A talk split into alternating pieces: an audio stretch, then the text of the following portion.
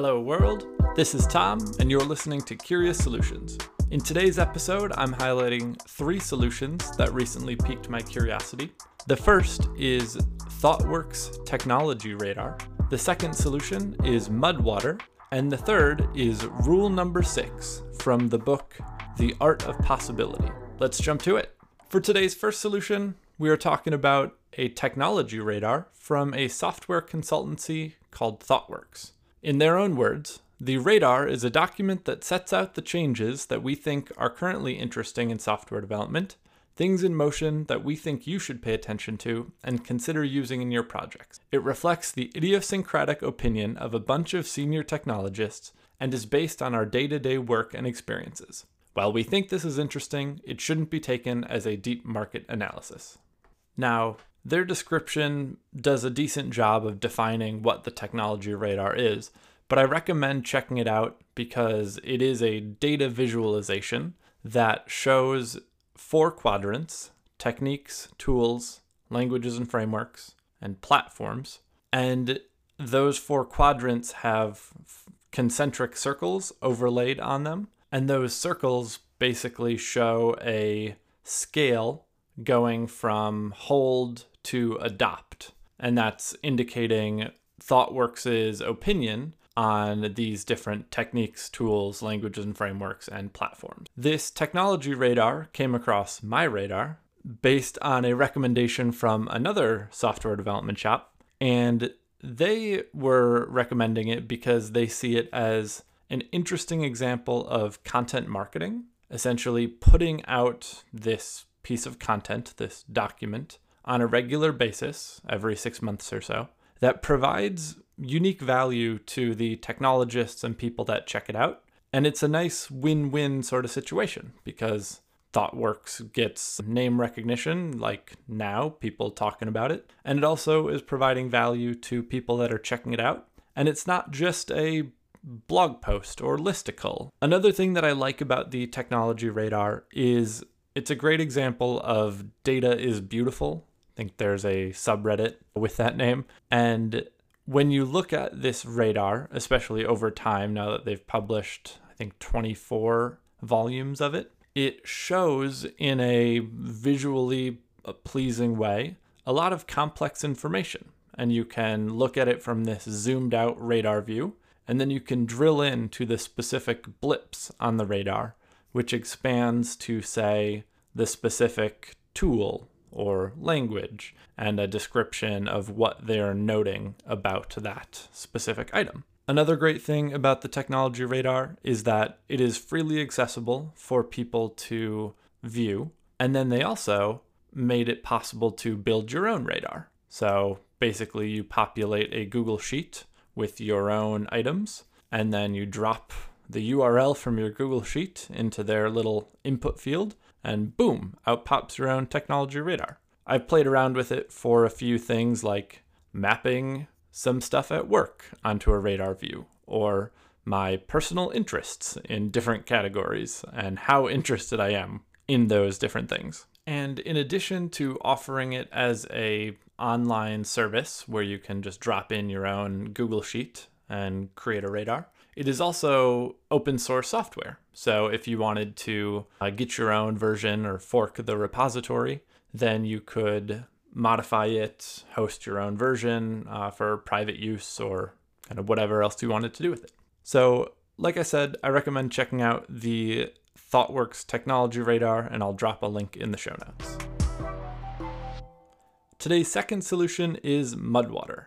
And Mudwater is a product which sticks in my mind as the most successful example of targeted marketing that I have fallen for in a long time. Happily fallen for, I suppose. It was a YouTube pre roll ad. I watched it, was intrigued, sort of over the top branding, and clicked through and I was like, oh, yep, I'm definitely the target market for this product. Uh, so, Mudwater is, in their terms, a coffee alternative consisting of organic ingredients lauded by cultures old and young for their health and performance benefits.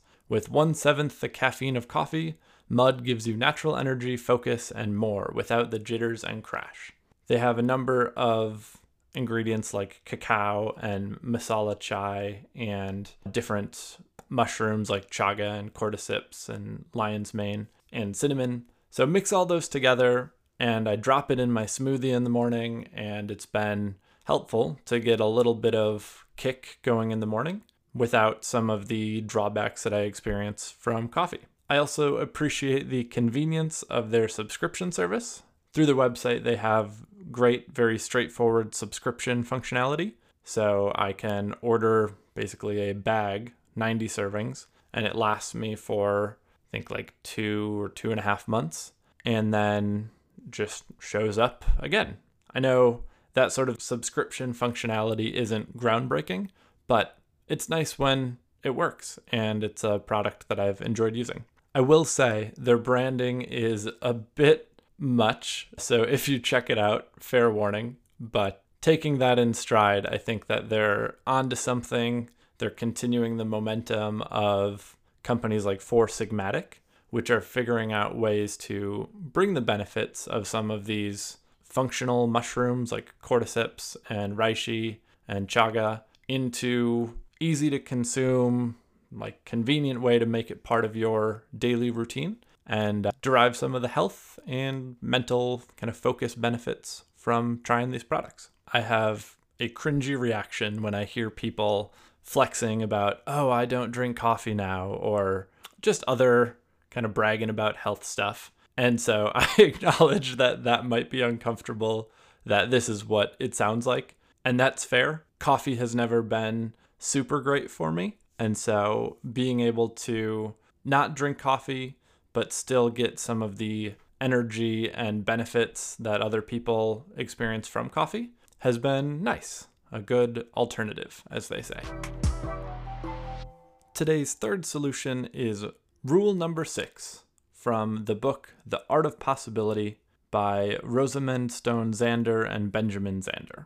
They present rule number six in this book with a short story, so I will quickly read that out loud. It goes Two prime ministers are sitting in a room discussing affairs of state.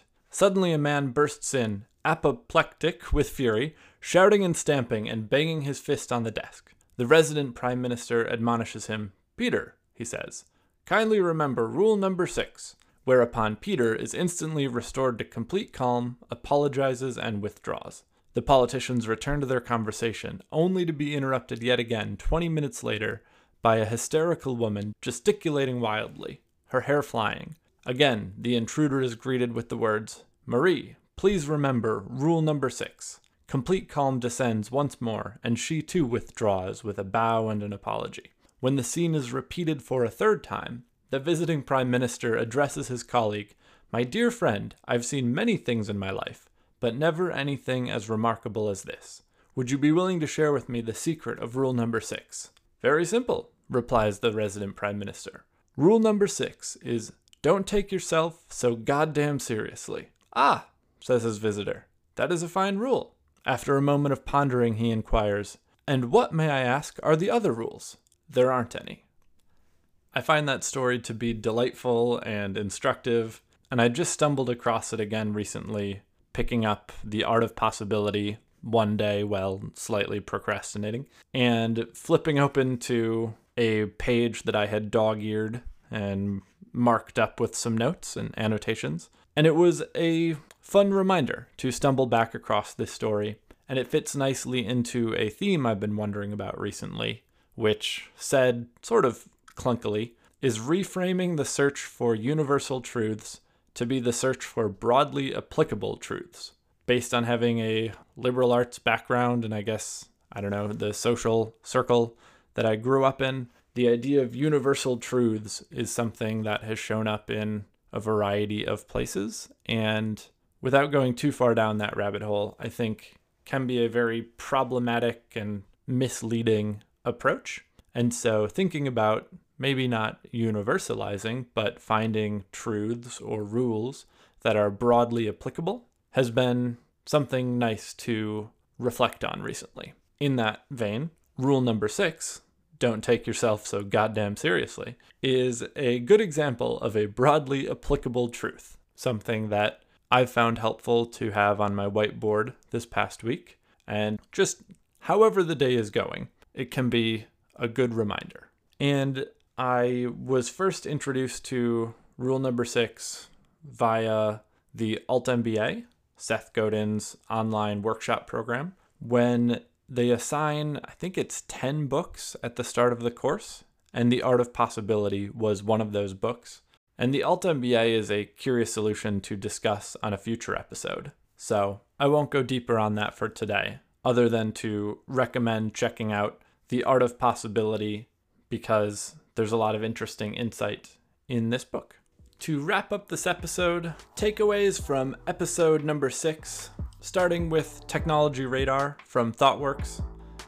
My takeaway here is to continue to hone in on sources of signals in all the noise. I find the technology radar to be an ongoing helpful signal of which tools, techniques, languages to pay attention to inside these technology ecosystems, which are incredibly noisy and hard to keep up with all the different moving pieces. And the takeaway from today's second solution, Mudwater, is to keep paying attention to mushrooms, both the psychedelic kind and the studies that are happening at Johns Hopkins and other well respected institutions about psilocybin, but also the more accessible and everyday types like cordyceps and chaga, which are good for your health and won't make you trip.